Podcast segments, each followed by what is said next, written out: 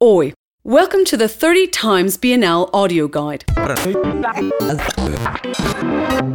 In his On Exactitude in Science, the Argentinian writer Jorge Luis Borges imagines a hypothetical map in real scale. Precisely the size of the territory it proposed to map, this document becomes an impossible cartography, a daydream.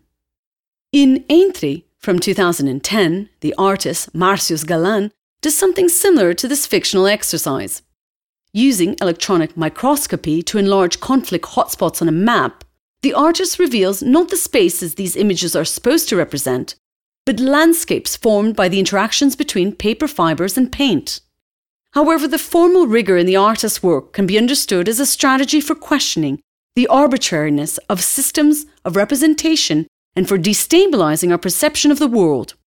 The artist's poetic proposals tend to subvert our material references and notions of balance and depth.